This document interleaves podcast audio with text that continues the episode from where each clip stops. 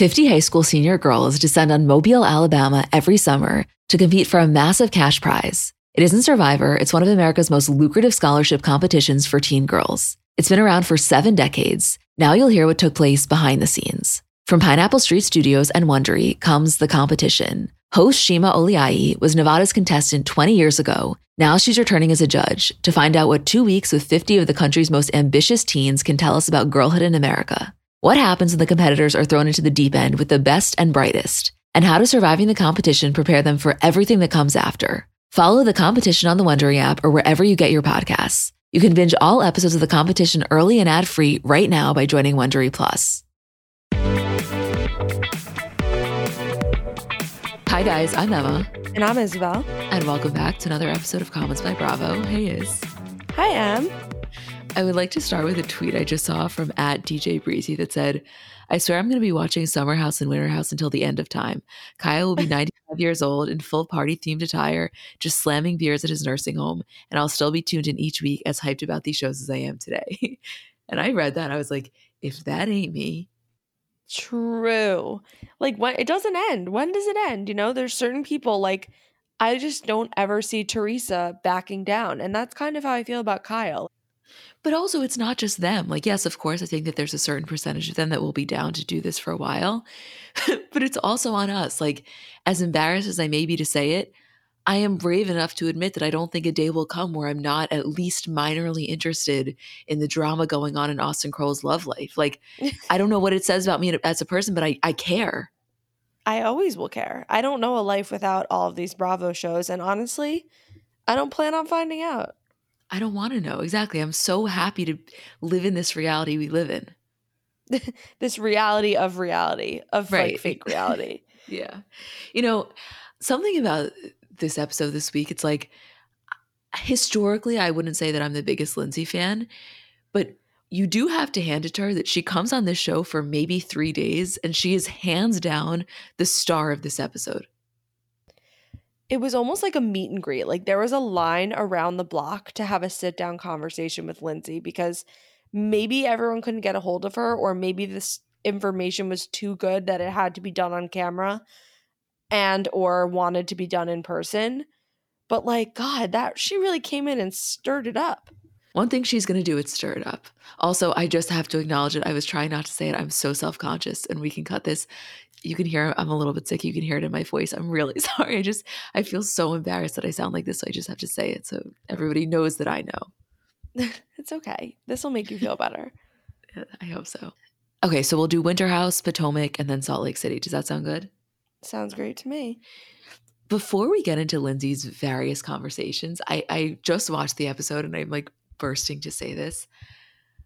I don't even really have a strong point to make. I just need to talk about Jess for like 30 seconds. Yeah, let's talk about Jess.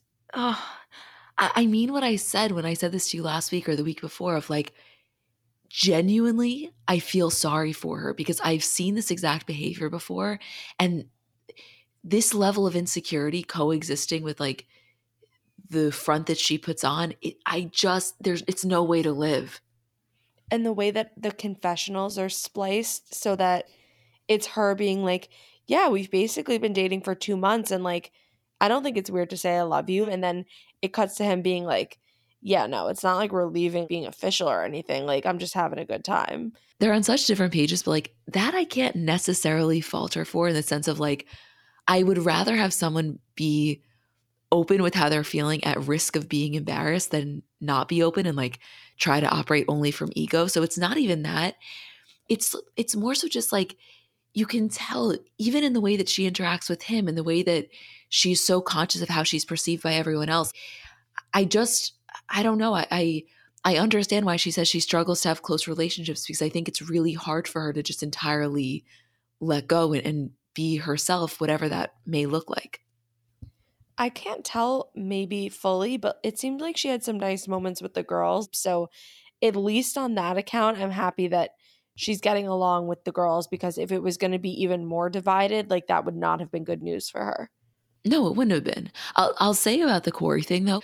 Obviously, when you watch the confessionals, it's it's a little bit, of course, painful because they are seemingly on very different pages. But I will give him credit for it's not like he was saying one thing to her and then saying another thing in his confessional. I actually felt, if anything, he was pretty forthcoming with her about like where he's at. And he wasn't being overly affectionate if that didn't come naturally to him. I, I, I don't know. I, I don't feel that his actions were necessarily uncalled for by any means. No, I don't think he's like lying to her. I think it's just kind of funny to watch. It's like an amazing side plot that I'm having the best time.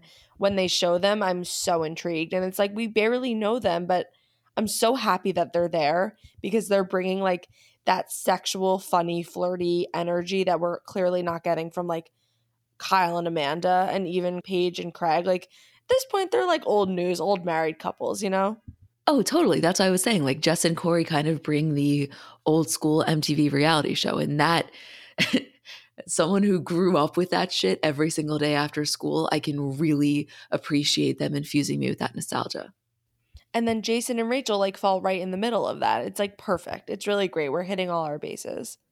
It's really interesting to watch kind of the evolution of of Jason and Rachel. Yes, it may seem kind of minor in the sense of like nothing overly intense is happening with them, but you can tell they're learning a lot about themselves, I think, through this. Yeah, and I think it's just they both feel like low stakes is the best way to put it like comfortable with each other. They're not walking on eggshells. There's like a really open line of communication and they're both just really cool people. Guess like knowing that she has a serious boyfriend in real life and that this just fizzles out affects my viewing because honestly like i ship them. Like i love them together. So honestly i'm watching this like kind of sad that it doesn't end up working out long term in terms of lindsay and jason's conversation I would say, going off of our discussion about this last week, this was one of the more like genuinely real life things that have been discussed on one of these shows. And I don't know how anyone else feels about this. I don't know how you feel about this. The way that I felt about it is like 1 million percent what Lindsay was saying in her confessional, what her body went through and what she went through, both physically, mentally, emotionally, is so real. And yes, of course, is priority. But I don't at all think that he was out of line for bringing up what he did. Basically, to say, like, yes, you said you were going to go public with it, but I just would have loved a little bit more of a concrete heads up. They were going to bring this baby into the world together. And of course, I am so hyper tuned into like her experience. But I think that he's totally valid for just wanting to be able to control the narrative in his own life with his own people before it got out there. So I, one, don't think there was anything wrong with him bringing it up. I thought he did it in a very respectful manner. And I can't say that I was a huge fan of the way that she reacted in the moment. I'm sure that was overwhelming to hear, but I, I think she could have done a better job at making him feel heard, especially since he's someone that I think really makes it a priority to make other people feel heard. I felt really uncomfortable just because I feel like the energy that she met him with when he was like, Hey, can we talk? And she's like, yeah, about what? And he's like, what? Like, what do you mean? Like, we have this whole like elephant in the room and this big life thing that we kind of went through together, but not together. It just like she was giving him not a lot of, I guess, warmth, which is okay. Like, she doesn't need to, but I think he was definitely caught off guard by that instead of like, you know, when you like went through something or know someone from a long time ago, you sort of like fall back. I'm not saying in love, but it's just like a comfort, like a sense of understanding and like a knowingness. And she was not giving that at all. Maybe because she thought it would be disrespectful to Carl, but I don't know. I feel like when you go through something with someone, you can at least have that kind of connection on that level. And I also think there's just a lot of miscommunication about what it means for her to go public with it and him being sort of new to this whole world. If she's going to talk about it or even mention it in a small capacity or in her own way, which I'm not exactly sure the first time she spoke about it, but it's going to get picked up by a billion websites and Instagrams and pages and TikToks and whatever. Like it's going to spread like wildfire because it is kind of newsworthy in general and then for it also to be with him who was a part of the show with her like people are interested in that and that is definitely a big update. So there was definitely like a lot of semantics about what it means to go public and him not understanding how it ended up all these places with quotes from her and her saying like i didn't go to each blog and like plant the story at each place. It just happens like that which i guess was a worthwhile conversation but also was diminishing his feelings of like it wasn't really about that. It was more just, it really should have been a longer conversation, not just a heads up, because, you know, it's equally his to tell as hers, I guess. I felt really bad truly for both of them because I think it was a conversation that needed to be had. And I don't think he got out of it what he wanted. And I don't think she really wanted to talk about it anymore. Like, I think she really had closure already and had moved on, whereas he needed this closure. So he was going to have that conversation. No, totally. And listen, to your point, there was very much the logistical element at play, which is Lindsay does PR for a living. Jason is very new to this world. There was definitely, a, at the very most basic level, going to be a miscommunication there. But if you really zoom out, the main takeaway is just like these are maybe the two most unaligned people ever in every sense of the word, in the way that they process emotions and the way that they communicate those emotions, in their willingness to receive what other people are saying. Like there's so many differences in the way that they communicate to the point where like of course, something like this that is this sensitive and this emotionally taxing on either party, of course, it's not going to go down seamlessly between them because their styles of handling things are just so different. When she went public with this, was it necessary? Like, I'm actually asking, did would people have known anyway that he was the father of the baby? But that was kind of what was going through my mind was like, was there a way to kind of do this where both parties felt more satisfied about it. I guess it's possible. I don't know. I don't necessarily feel comfortable on saying like exactly how the story should have been broken. I just feel that clearly the way it went down was a little bit off. And I think even in this conversation, like if we as the audience, or at least I can only speak for myself, didn't feel satisfied by that interaction, I definitely feel like he didn't. Right. Exactly. You want to get into the Austen of it all? Do I ever?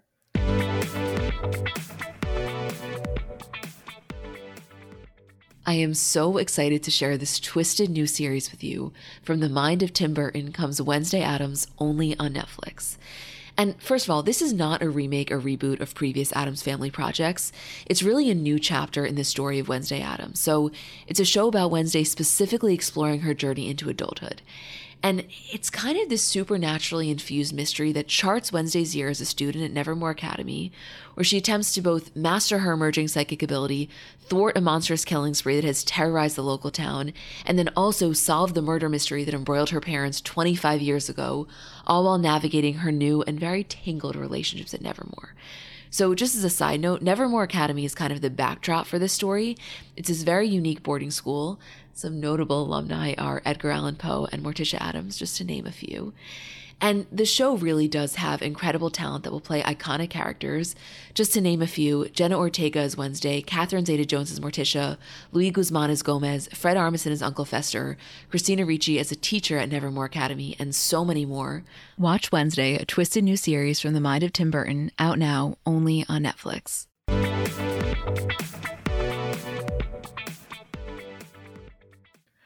I mean, this.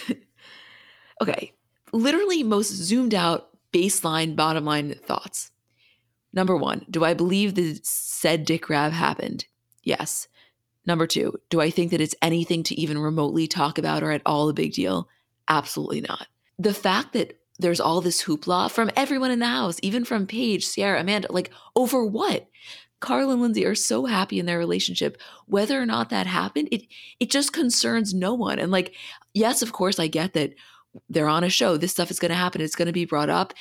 When Austen said it in Paige's room, of course that was going to come up. It's not that. It's just like, why is everyone else so concerned about whether or not Austen says that to Lindsay slash Carl? Clearly, it doesn't matter.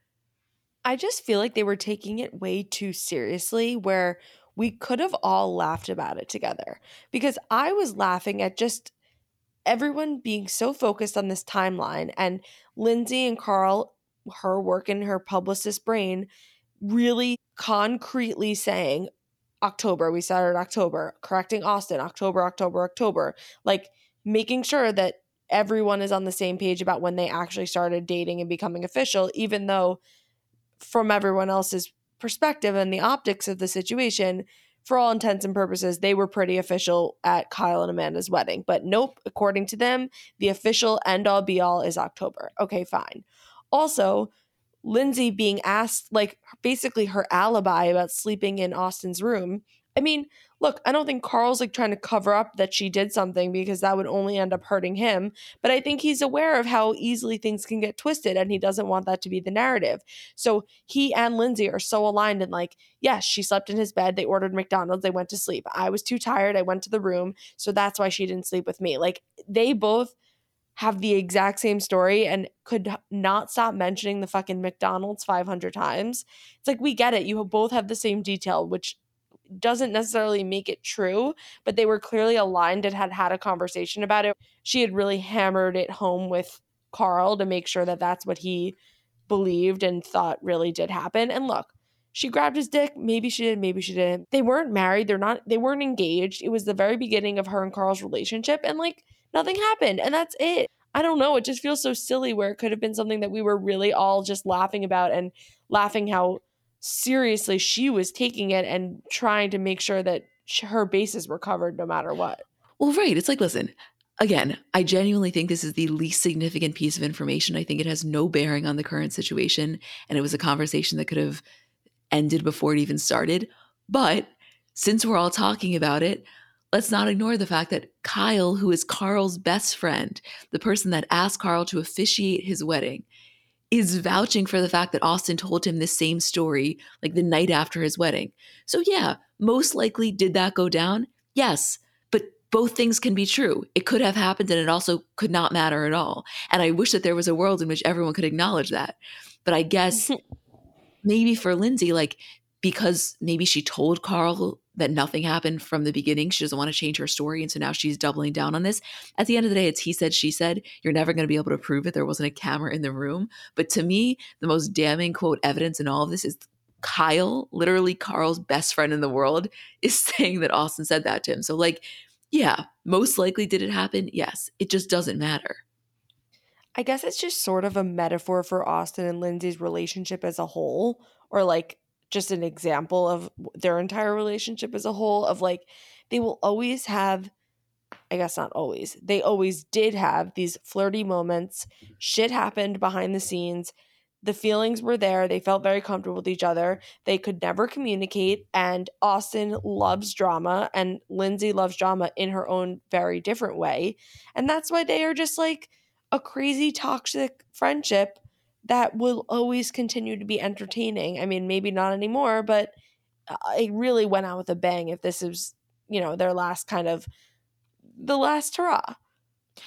Yeah, but I also think there's something to be said for like you don't have to stay friends with everyone forever, meaning not to say they should never speak again or like their friendship has to be dead, but clearly that level of closeness wasn't serving either of them yeah. they both just would get hurt. It just got so messy. So like i actually think it's probably a good thing that you know a major step back has been taken. It wasn't necessary. It didn't work clearly. Yeah it was it was time to go their separate ways. They were only bringing so much drama. Like i think it was fun when they were together and then the minute that they weren't it was like they were dealing with shit for months and months. Yeah. The other thing in terms of lindsay's friendship is like you gotta hand it to luke I think this was a very much a stand up guy move. Comes to her in a very direct way, not at all to cause drama or make anyone else look bad. He genuinely felt like he couldn't hear this information and not do anything about it. And he said just to get ahead of it. Right. And that's why I almost wish that when everything was going down with him and Jess, as we discussed last week, that like someone could have said something to him before it had to get to the Craig extent of like, dude, this is not it she is feeling uncomfortable and everyone is talking about it. I wish someone could have given him that same courtesy. Again, not that he should have needed it. He should have never been doing that in the first place, of course. But it just felt like such a simple gesture to just give a heads up. Well, that's what Craig should have done. I think that's why Luke was so caught off guard because that's never how he would have handled it if the tables were turned. It's actually the opposite of probably how he would have handled it. And he felt like he deserved Craig say, "Hey, come here," and like give him a heads up quietly, not in front of everybody, you know, sort of make it actually about the issue instead of Craig having like a whole Craig song and dance and blowing up and making it the Craig show.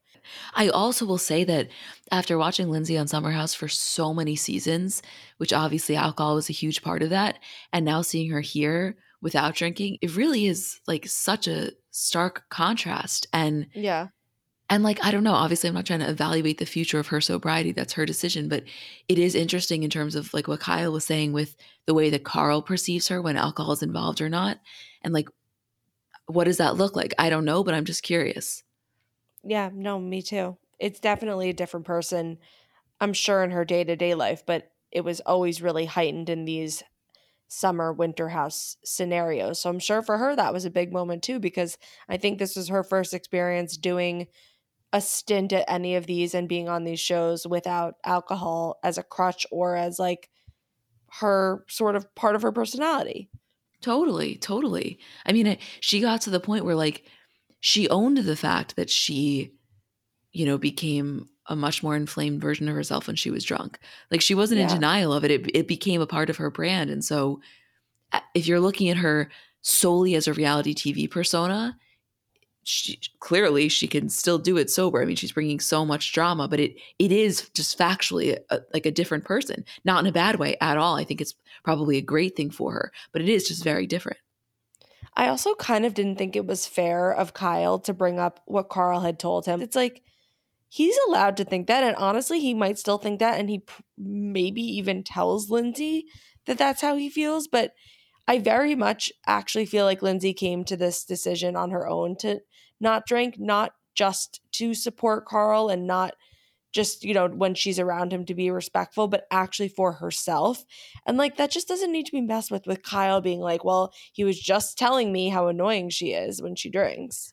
Yeah, no, it- wasn't chill. It wasn't chill, which is exactly like, you know, how the the show plays into it. Like that's a damn good confessional, but like not the best friend move. Even though I, I do think at the end of the day, Kyle and Carl do have a genuine friendship. I don't know. I think they're in weird terms. Honestly, because of uh, not Work. becau- I don't. Yeah, work, but I also think the Carl and Lindsay dating thing, the the house, the summer house house did not have as warm of a reception to it as maybe they would have anticipated. Which, like, even when they're at the bar wherever they were, and like Paige says, you know, if I found out that Craig did that when we were supposed to be exclusive, like I would break up with him. That was harsh. Uh, That's what I'm saying. Like, I one don't think that's true, and second of all, like I don't know if they would have said that if it was about someone else other than Lindsay and Carl. Like, I, I think this is my perception, and I could be wrong. Tell me what you think. I think all of them, meaning everyone that was in the summer house house, they are so happy for Carl and genuinely want him to be happy, but they're having a hard time because they're not huge fans of Lindsay and they can't wrap their minds around this relationship. So it's like, how do you express your happiness for someone else's happiness while also having these real feelings about like kind of disliking their partner and kind of disliking the relationship that's making this person so happy. So I think it comes out in forms like this where they have a major over dramatized reaction to something that should not have a reaction but it's like a concrete thing that they can pull on instead of saying by the way we think this whole lindsay carl thing is fucking weird and we don't get why you guys are together they can't say that so harping on this almost helps to like kind of even subconsciously pull them apart or you don't do you not feel that way No, I totally do. Wait, did they film this season of Summer House? Like we're gonna see it? Yeah It's done, right? I'm just like mixing up my years. Okay, wow. So that's gonna be absolutely amazing. it's gonna be amazing i'm telling you this is the shit that gets me going like I know. Oh my Thank God. we started watching this. th- thank God. The way that you felt about Miami, which I have now 100% gotten on board with you, like I'm at your level, is the way that I feel about Summer House slash now Winter House. No, it like actually changes my blood pressure. I, I get it. I so fucking get it. It was not on my bingo card to hear Carl say that he jerked off to that visual of Lindsay. Um, I actually found the picture. I literally googled Lindsay Hubbard pink dress, and I think I, I think I have found the outfit. Everybody, Was it not, wait, was it not the outfit at the wedding? no, he was saying like she was she was wearing like her hair up. I think it was at the MTV Movie Awards. I'll, I'm gonna send it to you. Oh, we got to put that in the uh, description. I'll add it to the description, everybody, because I know you're curious. Um, okay. Well, you trying to go to Potomac? Let's do it.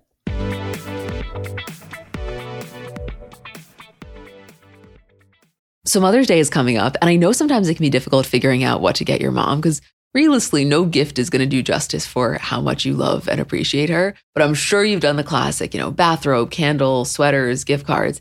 If you're looking to mix it up, I want to tell you about Aura Frames. So they were named the best digital photo frame by Wirecutter. And it's just the kind of gift that is guaranteed to bring joy because realistically, there's nothing our parents love more than seeing us. So for them to be able to see more of us, even if you don't live close by, like that is probably the best gift you could give a parent.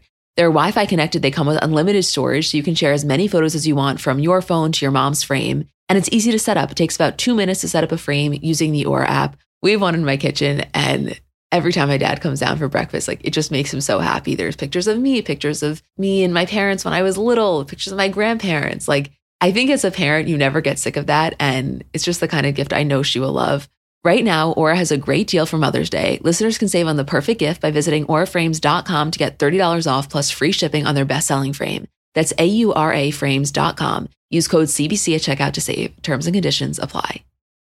Let's talk about something near and dear to our hearts, our furry companions. Life is full of unexpected twists, just like the ones we love to uncover about our favorite celebs. But sometimes those twists involve our four-legged friends. Imagine navigating the unpredictable world of pet parenthood, where every day is a new adventure. Our partner, Spot Pet Insurance, wants to share a message to help make sure you're prepared for any unexpected curveballs, whether it's a sudden illness or an unplanned trip to the vet. Spot Pet Insurance can be your secret weapon against the unexpected. With Spot, you can get up to 90% cash back on eligible vet bills, helping you with those surprising expenses that seem to pop up when you least expect them. But wait, there's more. Spot Pet Insurance plans go beyond just offering coverage for accidents and illnesses. You can enhance your plan with their preventive care benefit ensuring that routine wellness, vaccines, and more can be covered too. Head over to spotpet.com today to get a quote instantly. Trust us, it's the easiest thing you'll do to help secure the well being of your dog or cat.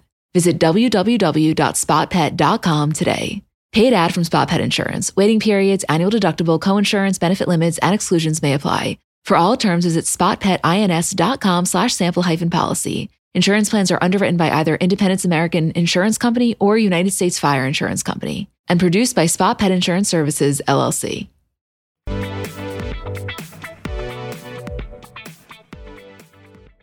I can't even express to you how not down I am for Mia. It's just a lot of theatrics and I think that that was our hesitation in the beginning with her was she felt very calculated as a housewife. So then when she sees an opportunity to go up to the car and say, You're no longer allowed to stay here anymore because you are going to have lunch with Wendy, I was like, Oh, come on. This fight has gone on for too long. And it's no fun when the person coordinating the trip, I mean, we'll get into this in Salt Lake City, but it's no fun when the person coordinating the trip like can't bring everybody together and really do everything in the name of having a good time. Well, that's the issue. It's like obviously there is an element to one person hosting the trips that definitely adds to the show, but I do sometimes wonder like what would it look like if every trip was just neutral ground? Because right. the the power trip that Mia was on is abnormal. And for her, oh, I have so many thoughts. I like I just watched this episode right before we started recording. I purposely saved it to have my energy at a high and I I really did not like how this went down and I specifically really dislike the sentiment that you cannot be a good friend while also trying to hold both parties accountable. To me, that's bullshit. To me, you're basically saying you only want people that operate under blind loyalty. Well, that's why I think I'm having such a hard time, is because that is like Mia's tagline, basically. Like, that is her ride or die rule. So it's really hard to like work with somebody who operates under that being the golden rule of everything when if you even look the other way or talk to anybody or don't get your permission from me first to go even check on quote the other side then it's a completely done deal. You're cut out of my life. You're a bad friend. It's it's just so dramatic and drastic Right. And then you have Gizelle really hyping Mia up to get so pissed at Karen. Meanwhile, Karen's not the enemy here. Karen is not the one that's making the situation worse. Karen's never going to lie down and praise you in the way that you want to be praised because she looks at things a little bit more objectively. And the other thing that is so crazy is that everybody in the moment when something like this is going down forgets that they also have used their words in the exact same way. It's like, everyone gets to that point. It's only very few people now escalate that to a physical extent. Well, that brings me to Robyn and Candiace's conversation where Robyn is trying to justify it like Wendy never lets anybody talk and she gets over dramatic with her words or whatever she was saying. And Candiace is like, we all do that. Like, why now is that an excuse? Like, I don't understand. And I was honestly really surprised the way that Candiace took this and how it triggered her.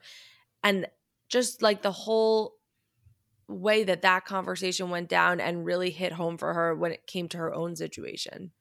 I totally got it though. I didn't think that that was performative. I think that she was really no, impacted me in that either. way. Yeah, yeah. It the thing with Robyn that was I think so frustrating is that I wish she would have been as blatant when she's talking about the situation in the moment as she was in her confessional about saying like, "Listen, I just don't really like Wendy. I almost would have respected that more than her trying to craft this whole argument about how, well, you know, that's what happens when you don't stop talking, as if that's not literally a baseline requirement for being a housewife. But she wasn't even just crafting an argument, she was like going hard for it and almost kind of like gaslighting everyone around like how can you guys not see how she is and this is exactly the way it it should be and you should expect that like it, it was crazy and then you're right then to hear her in her confessional i almost I like Robyn in her confessional so much more than I am liking her in real life. And it's really sort of a weird shift. I feel like she's getting so involved in the drama and pettiness in a way she wasn't before. And it's not in a good way. I know, and in the past, I've really been a big fan of both Robyn and Gizelle, but there's something about the way they're acting this season, specifically with the Wendy thing, where to me, it's more than just petty. I genuinely feel like at least Robyn is enjoying watching Wendy squirm. Like, I think that the way that Candiace had the reaction of, like, how are we all sitting here when she's so clearly isolated and obviously is very uncomfortable? Not saying Robyn necessarily gets off on it, but I think she may like it a little bit too much. But the reason that it feels like so icky to me is like Wendy didn't really ever do anything to Robyn. Robyn just doesn't like her, and that's fine. But Robyn is so happy. She can be like, see, see, even like the recording with the phone at the table, all like, you know, getting in Wendy's face with it and so kind of blindly defending Mia it felt so mean girl. And it was like, for what? At least if you have a reason and can back it up and have something powering you to do that, fine. At least we as the viewers can get it. But it was like, she was just being mean, like really mean girl. Right, but also it's not like Mia is to Robyn as Gizelle is to Robyn. Not that it would have been cool regardless, but if this yeah, is your ride or so die, hard for Mia. That's what I'm saying. It's like for Mia, the same woman that in your confessional defending her, you're also questioning her diagnosis. Like, this is not even someone that you hold in a high regard or really have the utmost respect for. Like, uh, not that it would have been fine regardless, but at least if it's someone like Gizelle, who is literally her sister, maybe it makes it a little more passable. All this for Mia? It's like enemy of my enemy is my friend. and It could have been anybody at the table that she, even if she liked them or not, because they, she was going so hard for Wendy and I guess calling her out on some shit that Robyn probably wishes she could call her out on, or it was just an opportunity to sort of jump on the mm, Wendy is wrong bandwagon. I guess like that's why it feels like I don't know. It's like I'm not I'm not Wendy's biggest fan by any means. I don't think she's always right. I don't think Mia was right at all. I think it was like they were both wrong and it was kind of a silly argument to have. But I I just can't help but feel really bad for her for like getting in this situation. It's totally unfair. Like over Peter Thomas. That's what I'm saying over Peter Thomas. I mean, if you we go back, I know last week obviously we had our Winter House mega episode, so we didn't cover Potomac last week, and not to go overly back to it. But if you really break down the actual fight, yes, were they both in the wrong? Absolutely. But at the end of the day, Mia is the one that threw the drink on another woman at the table. I'm sorry. To me, it's very similar to Salt Lake City this week. You just don't do that. And the other thing that pissed me off so much about Robyn is like, God forbid someone did that to her she would have then been able to just keep her calm. No, when you're in that situation, it triggers your fight or flight. You're obviously going to say some shit that maybe you wouldn't say under the most calm circumstances. It's like somehow when when Robyn is recounting this argument, she completely removes the fact that like of course Wendy is going to be additionally upset after she just got a drink thrown on her at a dinner. This is the week of thrown drinks. You're right. I did not even realize that. I think they all just want to be like Tamra in Jeana Keough's face. And it's like, it's not going to happen. Like, these were not, to me, these were both Salt Lake City and Potomac. Neither were what I would call an iconic drink throw. No, I mean, I can't even. I have such strong feelings on Salt Lake City, which we will get into. And I have to tell you, I'm happy about that because I have not had strong feelings for the last few weeks. I the last few weeks I've been sitting here like, what the fuck is going on? And this week I'm like, all right, now I got some things to say. Yeah, I woke up for sure. Yeah, me too.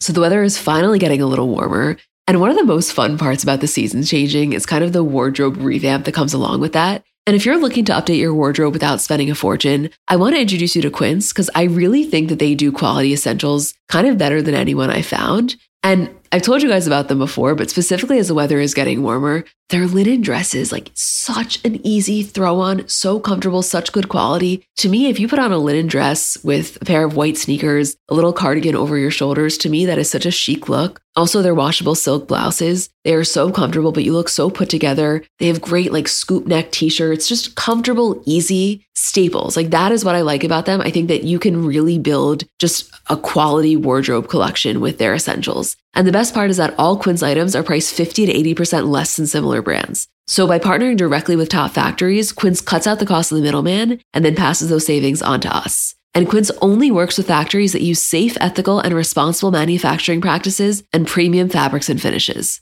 Get warm weather ready with Quince. Go to quince.com slash CBC for free shipping on your order and 365 day returns. That's Q-U-I-N-C-E dot com slash CBC to get free shipping and 365 day returns. Quince.com slash CBC. People have so many different reasons for wanting to learn a new language. Maybe you have an upcoming trip or just want to pick up a new hobby or a skill or just connect with a new culture. I know for me, when I was abroad in Barcelona in college, I'm not going to say that I was fluent in Spanish, but I definitely got to the point where I felt really confident conversing. And when I got home, my dad said to me, Emmy, if you don't use it, you're going to lose it. And he was so right. Like I entirely lost it. So Rosetta Stone's been really helpful for me. So if you are in that same boat or you want to learn a new language completely, want to brush up your skills, whatever it is, I want to tell you about Rosetta Stone because they're the most trusted language learning program available on desktop or as an app. And it really kind of immerses you in the language that you want to learn. So, first of all, they're the trusted expert for 30 years with millions of users and 25 languages offered. It's fast language acquisition. So, they immerse you in many ways. First of all, there's no English translation. So, you really learn to speak, listen, and think in that language, which in my experience, I know I'm getting it when I start to think in the language. It's an intuitive process. So, you pick up a language naturally, first with words, then phrases, then sentences, and it's designed for long term retention. Also, in terms of speech recognition, they have a built in true accent feature that gives you feedback on your pronunciation and it's convenient. So, desktop and app options with audio companion and the ability to download lessons offline. And it's an amazing value. You're getting lifetime access to all 25 language courses Rosetta Stone has to offer for 50% off, which is a steal. Don't put off learning that language. There's no better time than right now to get started. For a very limited time, Comments by Celebs listeners can get Rosetta Stone's lifetime membership for 50% off. Visit rosettastone.com slash comments. That's 50% off unlimited access to 25 language courses for the rest of your life. Redeem your 50% off at rosettastone.com slash comments today.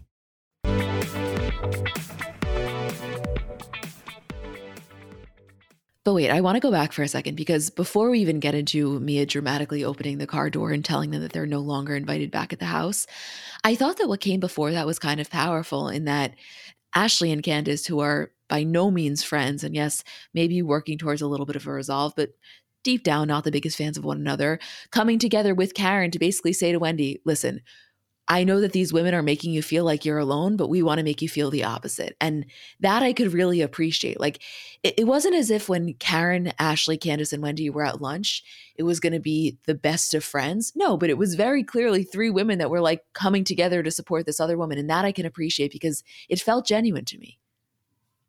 Well, that's like something I think Mia wouldn't need to understand is like, just because they're going to see her doesn't mean there's a line drawn in the sand. It's like not this huge this or that black and white. Like there's gray area. Like Candiace and Ashley are by no means friends, but they put the bullshit aside and they said, "We love Wendy. We we would want someone to come meet us and have lunch if we felt isolated from the group and alienated because of an argument and we weren't at the house last night to sort of debrief it and see what's going on. We were alone in a hotel room. They call her, she'd been crying all morning.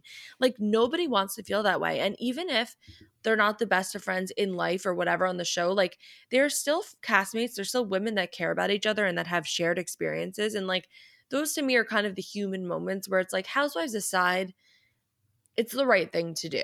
Like you don't need to show up for this whatever beach cabana party that's sort of made and then Mia's trying to make Karen feel like that was her birthday party, please. But that's exactly my thing about Mia. Like you lose me the second that you want me to abandon my humanity in the sake of loyalty.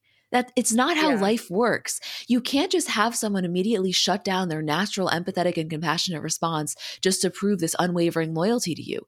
Eh, that's why Gizelle's argument about Karen straddling the fence doesn't land with me. It's like she's not straddling the fence. Why do you have to make that such a negative term? She's just seeing a situation objectively and not choosing to make one party feel overly bad for something that she doesn't feel is deserved. Like maybe you need a little bit more of the straddling because right now you are defending Mia in a way that is completely like uncalled for by any of our standards, or at least mine. But did you see last week when the fight was actually going down and Karen was sort of like you know, trying to be a peacemaker, literally and physically in the middle.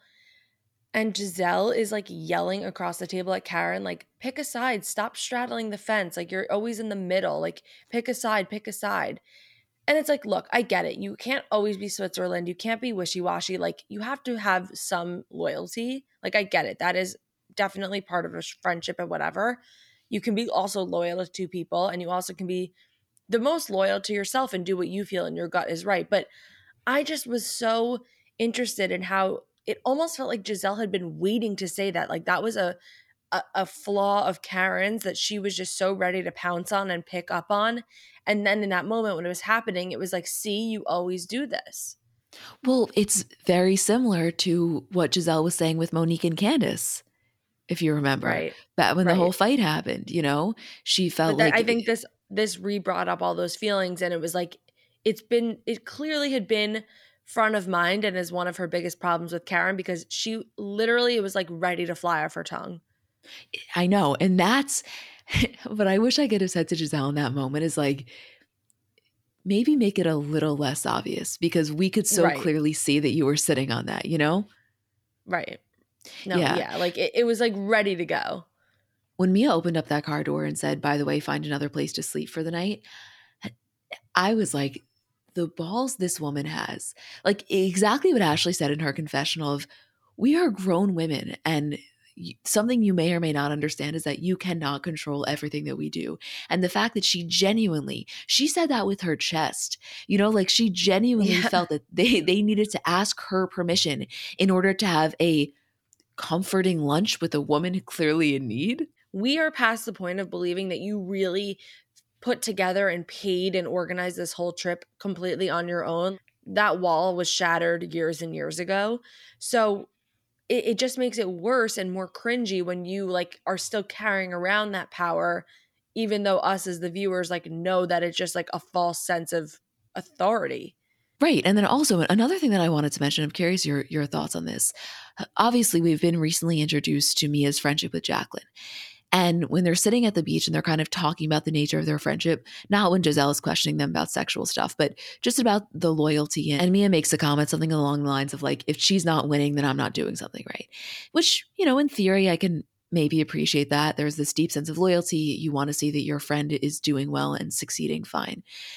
But then when they're back in the room later and she's kind of confronting Karen and in a way Jacqueline's speaking for her, what I found to be slightly concerning is that Mia is describing her friendship with Jacqueline as like the gold standard, meaning that is the way that everyone else should act.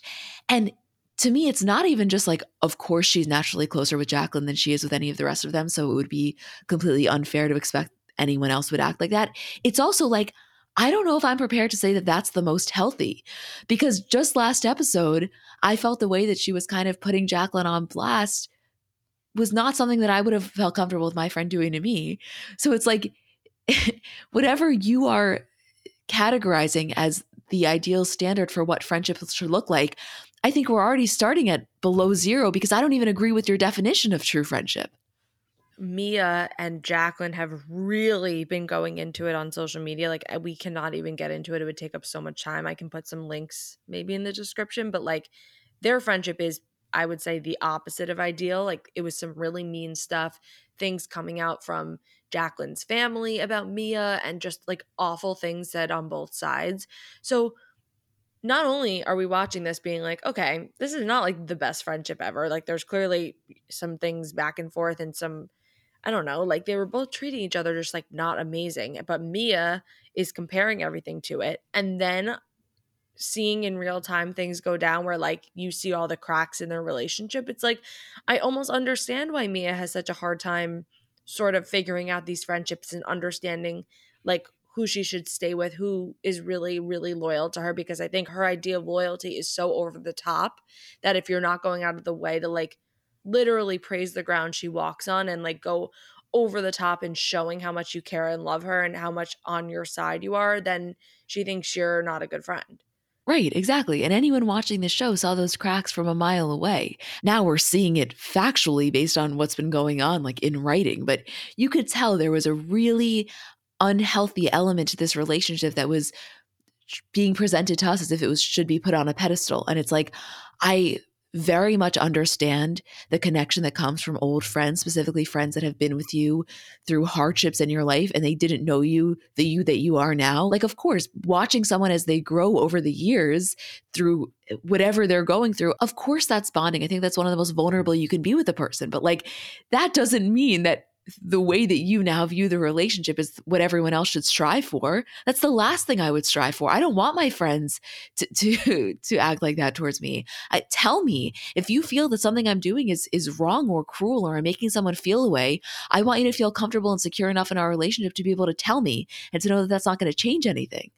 You know, even aside from the drink throwing, I'm actually really realizing how many parallels there were between Potomac and Salt Lake City because a lot of the things we were analyzing between Mia and Jacqueline is kind of how I felt between Angie and Jen and just like evaluating what it looks like when you bring on a friend who you've been friends with for a really long time but have underlying issues and like kind of how that affects your friendship and also just watching those dynamics go down when I don't know, like you're now on camera. It really fucks things up.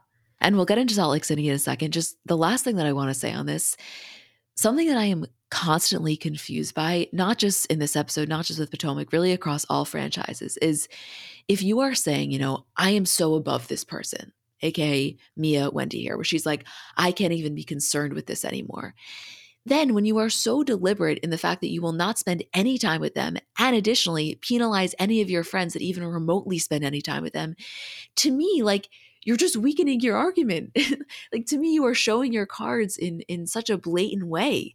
Whereas the real power in saying, I can't be concerned with this is actually being unbothered by them. But you give the other person so much power when you make their presence so obviously an issue for you, you know? Right. Like you're letting them bo- bother you enough to like make a whole thing out of it. Yes. And also, Mia is so delusional if she thinks that Karen Huger, the grand dame of Potomac, a veteran at this, is going to suddenly risk her entire forget about her stance in the group the entire way the audience who historically has adored her perceives her for you and g? I don't know like what i wanted to say to her is i don't know how to tell you this. G and ray are not the same. Who's gonna tell them like that's that's how I felt. She's making these comparisons as if they're even remotely similar. I don't know. Something about Mia is just really rubbing me the wrong way, and I really want to like her. And I almost think if she dropped the theatrics, we could be in a better place. I, I genuinely feel sorry for her because you can see so much of what comes out here is things that are just unresolved. And like, I'm split on it. On one hand, I, I feel for her because clearly she's struggling internally. Like, you don't put this type of display out to the public if you don't have real deep things going on inside. At the same time, like, it's not an excuse to treat people the way that you treat people. And I hope for her sake, like, she can work on that because I think she has the potential. Like, she's willing to bring the drama. She's witty. She can be fun. She's out there, but it's just, there's like a little bit of a screw loose. Yeah, I- I'm curious to see how she'll respond to it at the reunion. If she'll really double down or she'll kind of recognize her behaviors. Wendy too. Neither of them are in the right or the wrong, but like well they're kind of both in the wrong. But I'm specifically curious in Mia's sort of reaction looking back in the way she handled all this because there's like a lot of pieces to it. Whereas Wendy, I think, was more just reacting and defending herself. Right, exactly. And that's why the reunions are so essential.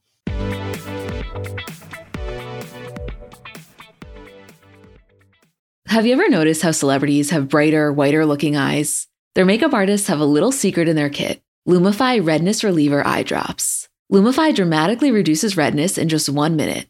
It literally happens right before your eyes to help them look brighter, whiter, and more awake for up to eight hours. No wonder it's so loved by influencers, celebrities, and makeup artists, and has over 6,000 five star reviews on Amazon. Lumify is also the number one eye doctor recommended redness reliever eye drop, and it's FDA approved. No bleach, no dyes, plus, it's made by the eye care experts at Bausch & Lomb. So whether you're on set, on a date, or running on just a few hours of sleep, you can have eyes that look brighter and whiter with Lumify eye drops. When you try it, you'll see that it's what your eyes have been looking for. Check out lumifyeyes.com to learn more. So I'm a big fan of transparency across all aspects of life. Like generally speaking, there's pretty much nothing I wouldn't rather be told straight up. But specifically when I'm buying something or paying for a service, I just want to know what I'm getting myself into. And oftentimes there can be so much nonsense or so much yada yada for example, sneaky terms hidden in the fine print of contracts, or bills that randomly go up without properly alerting you, or budget airlines with cheap fares but then exorbitant fees to make up for it elsewhere.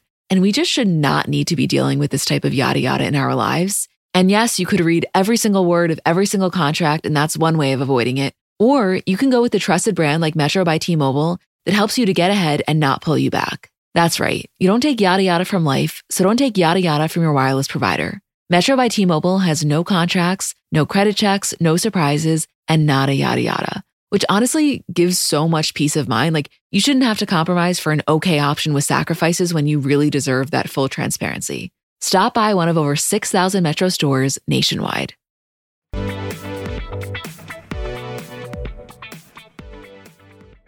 Do you know how bold you have to be to pour a glass of champagne on someone in the middle of a heated moment and then immediately after try to play it off as just having fun? like, this was so cringy. Like, oh my God. It was like a little kid when they do something and they're like, it was a mistake, it was an accident, I didn't mean to. And they try to play it off. I, I just don't even know who Jen thought was buying that. No, but it it was so bad that it almost made me question narrative of how she was not having more of a reaction. Like, oh my god, this there is so much here. First of all, that behavior was disgusting, and the fact that she tried to spin it in a way that was just like almost insulting that she would want us to believe it, that's one thing. Yes. But second of all, the way that this episode highlighted how every single person there, even Angie K, is so deeply desensitized to Jen's antics, and ourselves included. That to me, that was like the biggest theme of this whole episode. I mean, to me, the biggest theme was like, where the fuck has Angie K been? Give this woman a, whatever, a snowflake, whatever they hold, because she is what we need. She knows how to get un- under Jen's skin and knows things about Jen that we've been needing to sort of even it out around here. And I mean, the whole thing, I can't describe it in any other way as cringe. It was like a little kid. Really, that's the best way I can think about it is like a toddler or a kid on the playground who like does something naughty and then instantly kind of regrets it and tries to spin the narrative and everyone just like, "Oh, that Jen, you know, it's like, no, not end that Jen. Like, she has so many issues. And look, I get it. She's going through a lot. There's things that are happening. We can say that till we're blue in the face. It's, it is true. But it's like, what, what is going on here? Like, you can't just do weird and mean things, especially to someone who's, quote, your best friend, because you're not happy you're getting enough attention or getting to make the first word of the speech when we get to this house because it's, quote, your trip. Like, we're like grown women here. I know. And also, yes, of course, there are very real things going on right now. I'm sure she is very stressed. What was her excuse the previous seasons? Because this is not new behavior. You know, I would maybe have a little bit of an easier time believing that argument in terms of like, I am just so overwhelmed and I can't even think straight if this was so out of character. But that argument no longer lands when this is nothing if not on brand. It's almost like if you cut out all the confessionals about what she was going through and how hard things were for her and you put somebody who didn't know what was going on in real life with the trial and all of the allegations if they watched all seasons of Salt Lake City through it's not like this one would stick out in such a dramatic way. If anything, she's actually been a lot tamer this season so far than I think she's been in the other seasons. So I'm done blaming it on that. Like at this point, we know it's Jen's personality. So when you look at this isolated incident, it's also kind of annoying. Like if you're rooting for Jen, which like as fucked up as it is, I always have like a tiny piece of me that is just because sometimes she's really likable and like I can't help but feel bad even though she did absolutely terrible things. I don't know why, but I guess we could like dissect that later. But you're like, "Jen, this is a woman who clearly has been your friend for years and years and years is trying to come on this show and like be your support and give you a voice. Clearly has done a lot of really nice things for you in the past. Like don't fuck it up. It's not that hard. Like you could be mean and do all these antics with people you've already messed up your relationship with. But don't do it to the person the closest to you. It's like such self sabotage. But that's a huge theme in Jen's life. She's constantly self sabotaging, and I think specifically in her friendships, which I am a really big fan of Heather. I think that show aside, I could totally be friends with her in real life. Like I genuinely really like her. But I was disappointed in the way that she handled this with Jen, similarly to how I felt about Meredith. It's like if you are actually close friends with someone, you need to be able to say to them, that was a little bit fucked up. That wasn't your best. And I don't know if it's that they're constantly walking on eggshells because they don't want to deal with the Jen blow up, or if it's like they're genuinely a little bit afraid. But either way, it's not it's not a good look it in the process. It makes them look worse. Again, hello, back to Potomac. Like you got to call your friends out on their shit. And even if it doesn't feel good in the moment, in the long run, you don't have to make them embarrassed. You don't have to do it in the moment. You don't have to like do it in a whole group of people, but you have to be honest. Like, someone's making themselves look like an asshole, it's not doing them any service to let them keep looking like an asshole and not say, listen, it's not the best move. Like, get, get your shit together. But I just like, I love Heather more than anything. I just sometimes feel really sad with how much she lets go like when it comes to her you know like I, I just can't help but feel that it wasn't necessarily in this episode but i think she just sort of wants more than anything to be on good terms with people and like will do anything to make sure that that's the case and i just constantly feel that that's how she's viewing situations but i don't know next week when i i was looking at the um trailer for next week there's a whole thing about when eh, when Jen is saying, you know, you have to stop being friends with Angie H, and Heather says, I can't do that. So then it's like, okay, how can you be friends with both people when you get an ultimatum like that? Like, I don't know, and I think that's how she ends up in a lot of really sticky situations. Is she wants to continue being best friends with everybody? Here's my thing on that. I think Heather's biggest issue is that she still seeks a lot of external validation. And we clearly see that a lot in her friendships because you cannot be in a good spot when you are unwilling to give up your friendship with Angie H and the other person asking you that is Jen Shah. Like that's not a situation anybody wants to be in. When both of these people are so close to you and you value their approval so highly that you want to be able to maintain a relationship with both of them. That's how I know that Heather something is going a little bit wrong. Like you cannot be as from what i perceive heather to be as good of a person as you know like stand up of a woman as heather and then have these be the two people closest to you it doesn't work like that i think there has to be something about her friendship with either of them that gives her a boost in confidence even though one could make the argument that it's the other way because at times jen has really I think, come down hard on her. But clearly, I think there's something about that association. Maybe it's what she actually gets from the friendship when things are good. Maybe it's an optics thing. I don't know what it is, but I, I, it can't just be that Jen Shah is fun. I don't think it's just that. I think it's a little bit deeper than that. And you see in this moment, like what I wanted to say is, Heather, you just saw Jen do this to this woman. It's something that was totally uncalled for. And under any other circumstance, if it was any other woman, they would have really been called out for that. And your most grand response to it is telling Dana that she shouldn't rock the boat and rile anything up with the hostess. Like, that's not the Heather that I feel I know. No, you're right. But can we get into the $15,000 birthday party of it all because I'm fucking obsessed with this. Yeah, that was a that was like a housewife move. That was like a yes. I'm fighting yeah, that was like an I'm fighting for my snowflake kind of move. A hundred percent. Like she came to fucking play. This was so just an amazing revelation and it, this is when i sort of woke up because i know we've been sort of bored and not really like understanding what the fuck is going on. And then angie dropped this of like you wanted to have the birthday at my house and i ended up footing the $15000 birthday party bill.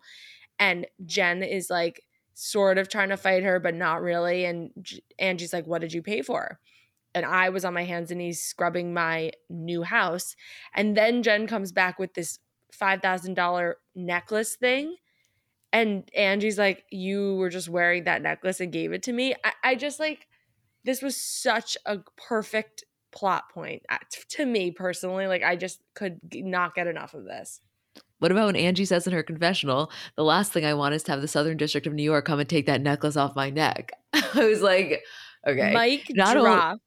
Yeah, like not only did you just bring up the mystery of who's footing the bill for Sharrieff's party, you then on top of it add in a little Southern District of New York move. Like, yeah. No, that that's what prompted me to say what I said before about her earning her snowflake because like if you're willing to bring that energy and you have $15,000 to blow on somebody else's husband's birthday party at your house, like to me that's that's really the only criteria I'm looking for here. Right. It's like that mix of extravagance and drama, which is the shit that we live for. But I will tell you something about Angie K that I appreciated this episode is yes, when they're in the van, like she really lets it rip. That was peak housewives. She's petty. She's pulling out shit she probably shouldn't say in front of the group. Like I'm with that all day in terms of the quote housewives of it all. But I also appreciated that, you know, just minutes before that in the episode, she's genuinely breaking down to Lisa. Like, what I liked is that we didn't see her go from the champagne being poured on her head to her losing it on Jen in the van. I liked that we had that moment of vulnerability where, like, she wasn't afraid to say, Yeah, that really hurt me. Like, not only am I pissed, I'm really upset by this. And to me, yeah. it's that contrast that makes it work. And that she didn't come in like guns blazing trying to get that out about the party. I mean, maybe she did. She probably had it in her back pocket and probably assumed it would be used eventually because it's like it's just so juicy and also so in line with everything that's kind of like wrong with Jen. But she waited until like she actually felt hurt. Like I honestly think she came in with the intention of like Jen and I will get along and we'll be a dynamic duo and she's such a star of this show and I would be such a great asset to have beside her. Like she really I think came in with those intentions and didn't sit down on day one that she had a camera in her face and and start picking a fight about that with Jen or start telling that to the other women. It wasn't until she was actually really like tested and so disrespected by Jen in such a bizarre, like kind of stupid way that she said, Fine, you want to be this way to me and not even let me just like tell everybody where they're staying in my friend's house that I organized for you because we can't even leave the country because of your court order. Like, fine, then I'll expose you as much as I want. Right. And I'll tell you, I, I don't, maybe she had it in the back of her head knowing this could come out, but I don't think she was overwhelmingly excited for it to come out because if we want to be super honest, like she was happy to throw that party because it got her on the show you know suddenly right. she now has the inclusion in the show because of this party so i don't think I, i'll put it like this. I think that if jen treated her with so much respect and it was all smooth sailing she would have been more than comfortable for the rest of the season to not say one word about it. It was the fact that jen tried this bullshit move of pouring champagne on her head when she's doing nothing but trying to be nice that she's like all right you want to fuck around? Fuck around and find out. You're right. No you're so right. I, I, this like felt this just felt good to me. I know it's fucked up, but it felt like a classic actual emotions fight where there was like things going on and friendships at stake and juicy drama, things we didn't know or see in any sort of teaser. Like, just has felt really manufactured and so stale up until now that I'm kind of glad that we're maybe getting on a better path and like I, I, don't know, just seeing a little bit more of their like personalities and like true things going on. Who I don't know. who there's going to be a screaming dinner party next week and I could take this all back if it's not real and I still pretty much don't understand or think I retained 75% of what's gone on this far in the season. So we'll see. But this week I felt good and I felt excited to talk about it. Yeah, which is a feeling in terms of Salt Lake City we have not had for a little while. I'm I'm very right. much on board with that. Yeah, I Jen, this was like it's funny because there have definitely been times when Jen's reaction has been a little bit more like over the top or exaggerated and she said meaner things, but somehow this to me was one of her worst episodes because eh, yeah. she didn't even fully own it. It wasn't even like I, I would almost respect it more if she said, you know what, I just lost it. That was wrong of me. But no, she walked it back and then tried to make everyone else the villain. And you're never going to win anyone over with that. And it was so not believable. Like it was almost, you're right, insulting to us that we'd be like, oh, yeah, it was a funny joke. Like, who thought that was funny? You know, no, no one thought it was funny. Like, what are you no, talking no. about? Yeah. Meredith is right though a little bit when she says like I think Jen's at her breaking point. I think that she is too. I just also don't think it's an excuse to treat people specifically people that have been nothing but kind to you in that way. That's I'm sorry, this is my last thing on this that I have to say. That's what I find really fucked up about Jen is it's not like she had all of these building issues with Angie. And in that moment, she got pushed over the edge and that's when she poured the champagne. Still wouldn't have been okay, but maybe you can try to understand it a little more. Up until right now, this is seemingly someone that's been a great friend to you. And the fact that she is at the drop of a hat willing to risk all of that, that's what's really concerning. Yeah, it, it is. It's like she has she doesn't hold any weight and it's like almost scary when you feel like at all times she has nothing to lose when she does. We shall see. I don't know. I think at least for this week we're back with salt lake city and that's something i can feel grateful for. And we have miami next week so that is keeping me alive it's keeping me alive i am so excited for that i can't even tell you as well same Okay, well, we love you guys. Thank you so much for listening and for letting us do this. And Julie and I will be back next week with our regular episode.